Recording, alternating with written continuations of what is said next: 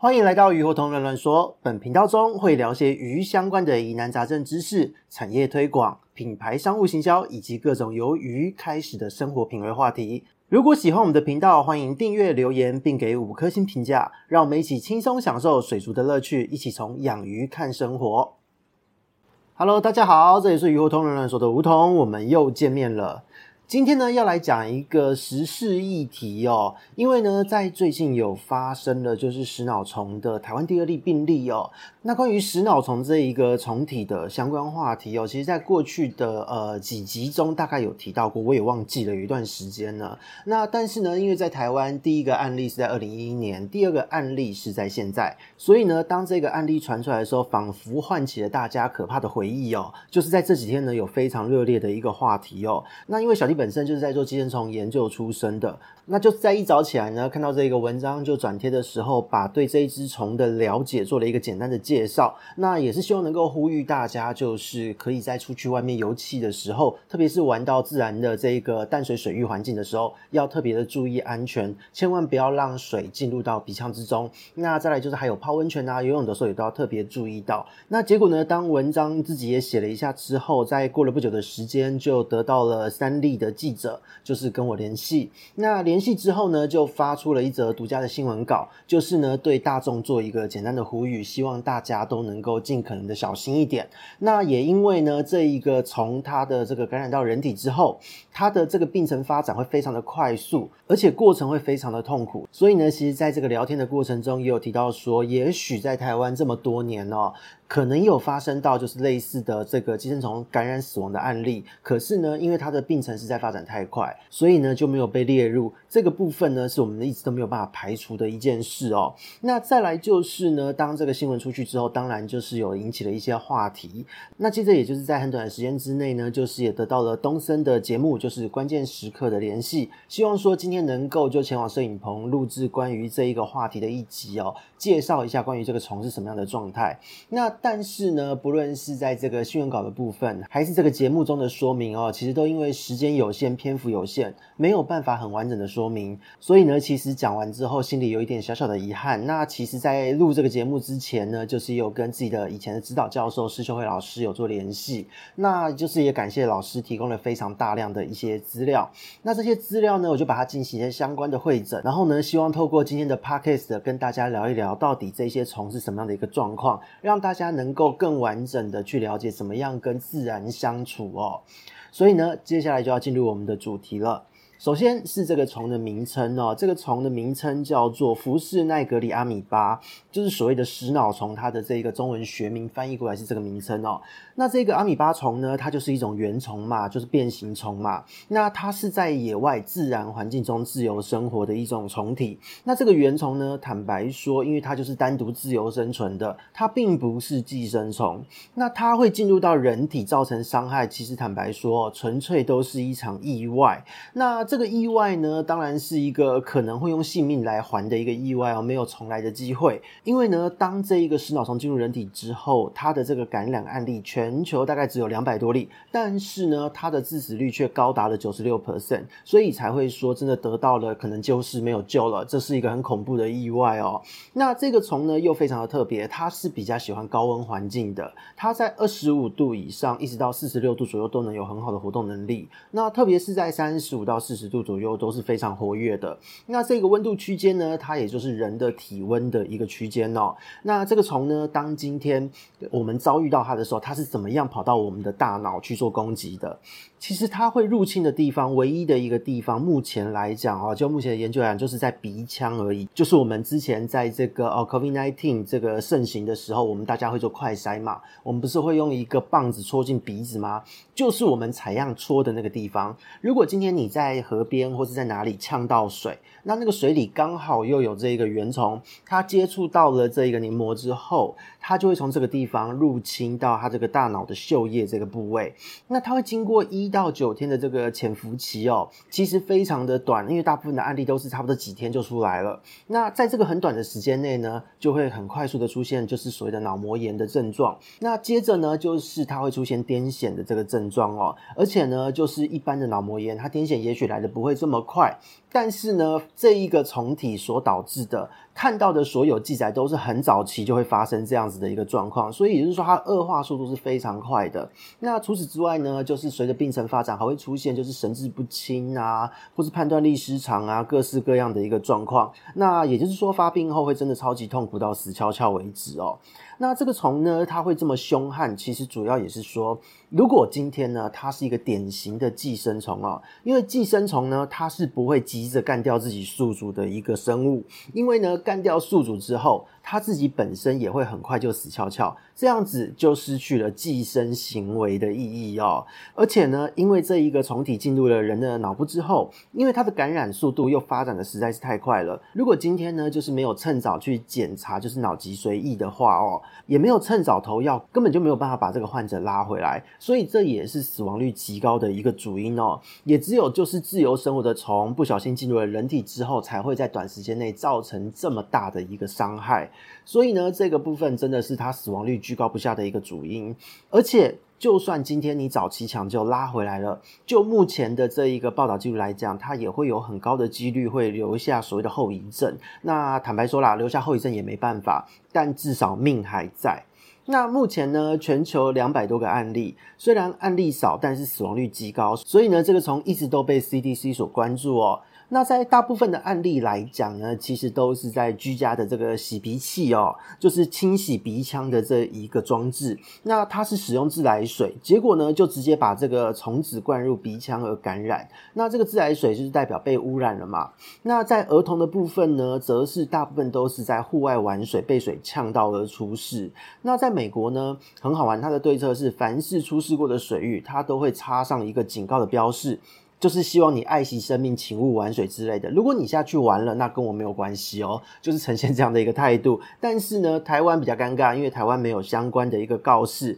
所以只能说大家在户外游玩的时候，特别是淡水水域、还有温泉呐、啊、游泳池这些地方，你玩水的时候就是要多加注意安全，因为呢，这一个虫在台湾确实就是有存在的东西。那台湾呢，目前的两个案例。在二零一一年的首例呢，他是一个高龄的长者。那在泡过温泉后的隔天，他就产生了类似感冒的不适感，他有自己吃了感冒药。但是呢，在经过了两天之后，就很快的发生了头痛啊、肩颈痛、僵硬的这样的状况，他就进入了医院。而且呢，在进入了医院之后，就是做了脑脊髓液的检测。那当时的医检师呢，其实就有发现了虫体的存在，只是没有意识到说这个是台湾的首例。所以在记录的时候呢，就是发现了这个虫体呢，已经从鞭毛虫的形态变成了变形虫的形态了。那虽然呢，算是发现的快啊，有进行救治，可是可能因为是长者的关系吧，所以最后呢，拖了一段时间还是死亡了。那这个就是台湾首例的一个部分哦。那另外一个案例呢，是在今年的七月二十六号感染，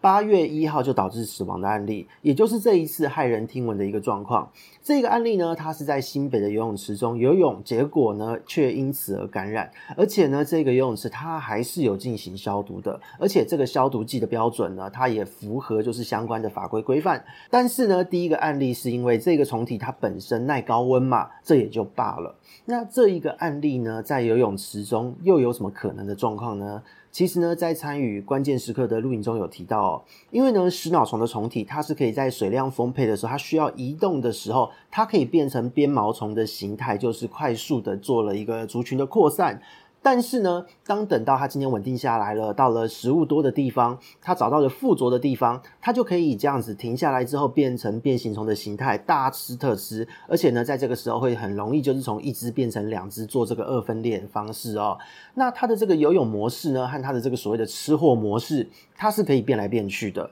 可是呢，除了这两个模式之外哦，就是它还有一个状态。就是呢，当遭遇了环境不利它生存的状况的时候，它会变成一个囊体的状态。因此呢，很有可能刚刚好就是碰到了这个虫体度过了这个危机，那也很刚好就是在呛水的时候，这一个虫体进入了鼻腔而感染。那这个部分呢，真的是极低的一个几率哦。那我也相信，就是游泳池的经营方一定是有努力做消毒工作的。那虽然说这一个虫呢，食脑虫目前是没有海水的案例出现，只有淡水有传出。所以这一个是一件好事哦，因为其实呢，在近年呢，就是有户外的活动真的是非常的多元哦，就是去玩水啊、溯溪啊，各式各样的活动哦。那如果你今天是海水的自由潜水还好，但是在淡水这样子的环境中，只能提醒大家，就是尽可能的不要让水跑到鼻子里面去哦，因为呢，这一种事情是没有人想碰到的。而且呢，虽然目前没有一个实质的证据。但都是说，就是呃，底泥被扰动导致虫体被扬起，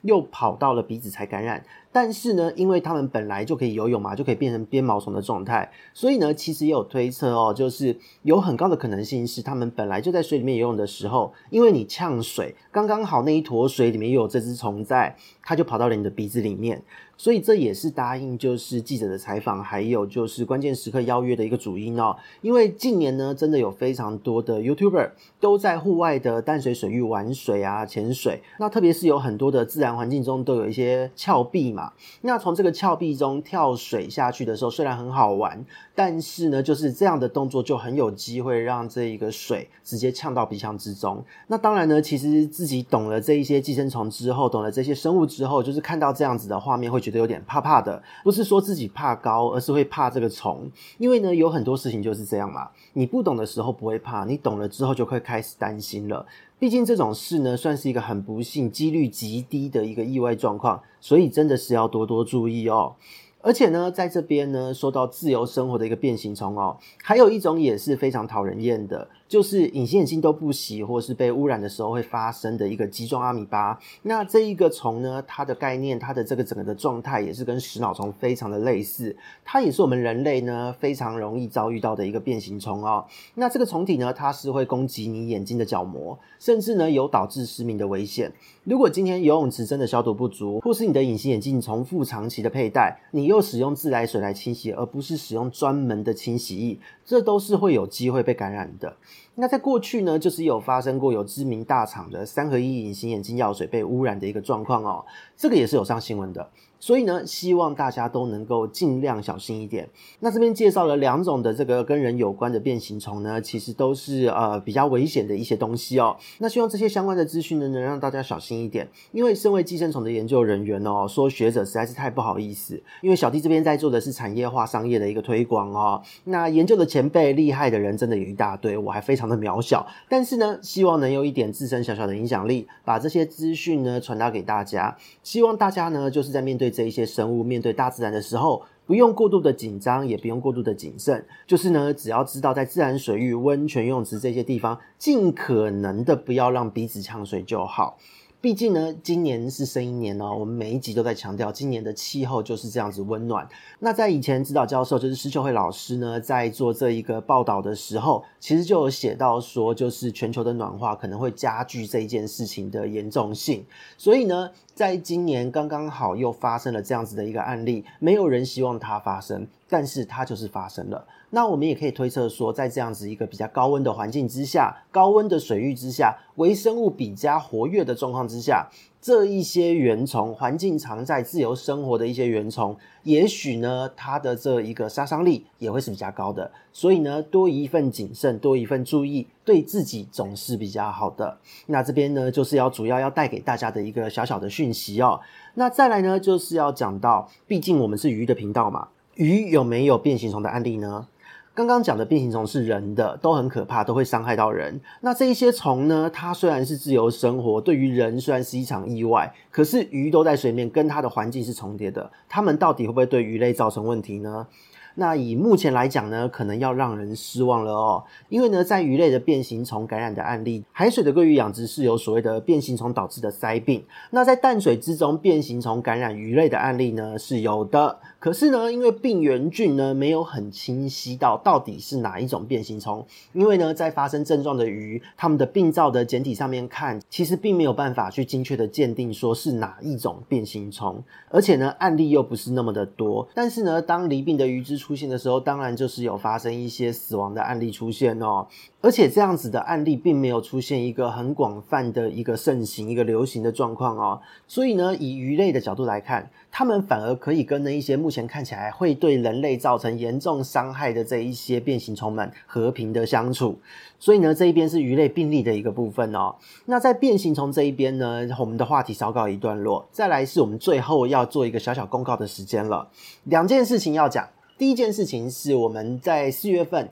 我们推出了就是水族世界入门通的课程。那在我们接下来八月份呢，就是也经过了四个月的时间，我们即将要推出水族世界入门通的延伸课程，就是叫做水族世界应用通的一堂课哦。这一堂课的时间会比入门通更久，然后呢，里面都是非常系统性的一个知识，而且呢，它是环环相扣，好几个鱼缸中和我们操作各式各样的变音穿杂在一起，我们去做的一个复合式的一个说明，还有它的这个剖析。所以呢，当今天上完这一堂课，如果你今天是已经先买过入门通的朋友，再买这一堂课，一定会有早鸟特价，这你可以放心。所以，如果大家还没有买的朋友们，现在可以赶快买，因为到时候会有特价，那是多少不知道，还没有决定好，还没有公布。但是呢，这两堂课它是会有连通性的，因为呢，有一些基础的概念你在第一堂没有建立好，你在我们的这一个应用通的课程上的时候，你可能会听不懂我在讲什么。所以呢，希望大家尽量两堂课一起包套买哦，不要只想着买第二堂就好，因为第二堂。的描述方式真的会比较复杂一点哦。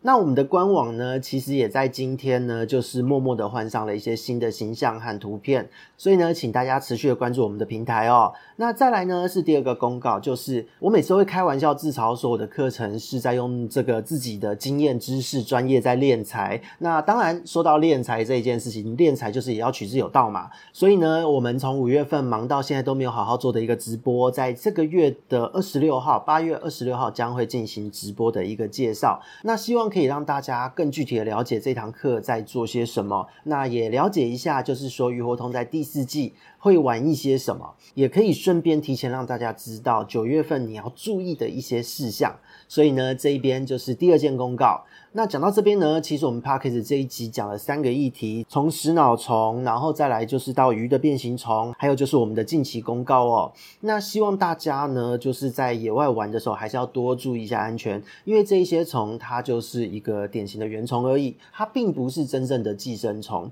但是呢，我们只要了解它、认识它，一切都不是太大的问题。希望大家呢都能够多认识自己周遭的一个环境哦。那我们这边是雨胡同乱乱说，我们下次见。拜拜。